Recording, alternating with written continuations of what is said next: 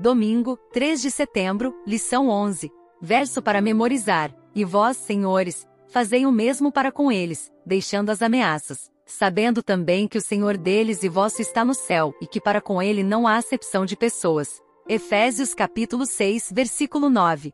Tema de hoje: conselho aos filhos. Ouça Efésios capítulo 6, versículos 1 ao 3. Filhos, obedeçam a seus pais no Senhor, pois isso é justo. Honra teu pai e tua mãe, ou este é o primeiro mandamento com promessa, e para que tudo te corra bem e tenhas longa vida sobre a terra. Mateus capítulo 18, versículo 1 ao 5. Naquele momento os discípulos chegaram a Jesus e perguntaram: quem é o maior no reino dos céus? Chamando uma criança, colocou-a no meio deles, e disse: eu lhes asseguro que, a não ser que vocês se convertam e se tornem como crianças, jamais entrarão no reino dos céus. Portanto, quem se faz humilde como esta criança, este é o maior no reino dos céus. Quem recebe uma destas crianças em meu nome, está me recebendo. Mateus capítulo 18, versículo 10. Cuidado para não desprezarem um só destes pequeninos, pois eu lhes digo que os anjos deles nos céus estão sempre vendo a face de meu Pai Celeste. Marcos capítulo 10, versículos 13 ao 16.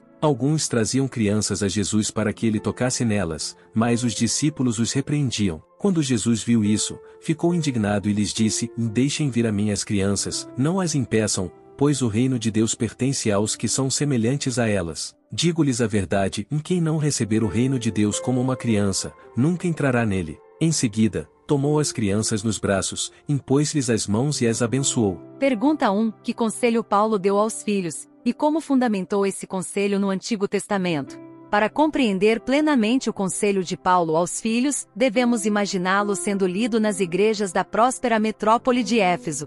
A palavra filhos grego, tatekna, poderia se referir a uma ampla faixa etária, uma vez que os filhos permaneciam sob a autoridade do pai até os 60 anos, na tradição grega, ou até sua morte na romana. Contudo, esses filhos eram jovens o bastante para estar sob instrução dos pais, mas com idade suficiente para ser discípulos em seu próprio direito. Ouvimos Paulo pedir aos filhos, que estavam adorando em congregações cristãs, para obedecer e honrar aos seus pais no Senhor, isto é, em Cristo. Somos convidados a respeitar os filhos considerando os discípulos de Cristo e incluí-los como participantes ativos na adoração. Isso torna a passagem fundamental para a paternidade e para o ministério às crianças. A ordem de Paulo para obedecer não é absoluta.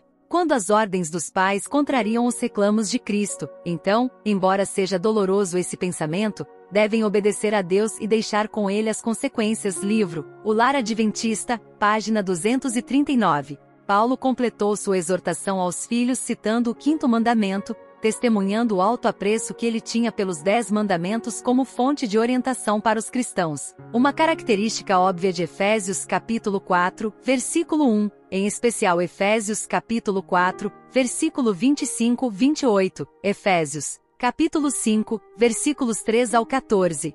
Ele começou a citação: honre o seu pai e a sua mãe. Efésios capítulo 6, versículo 2, a interrompeu com um comentário editorial, que é o primeiro mandamento com promessa, e então a finalizou: para que tudo corra bem com você, e você tenha uma longa vida sobre a terra. Efésios capítulo 6, versículo 3. O quinto mandamento testemunha que honrar os pais faz parte do projeto divino, para que os seres humanos prosperem. O respeito pelos pais, embora imperfeitos, ajuda a promover a saúde e o bem-estar. Como esses versos reforçam a importância das relações familiares. O próximo tema da lição será conselhos aos pais. Reserve um tempinho e ouça. Deus te abençoe. Até lá!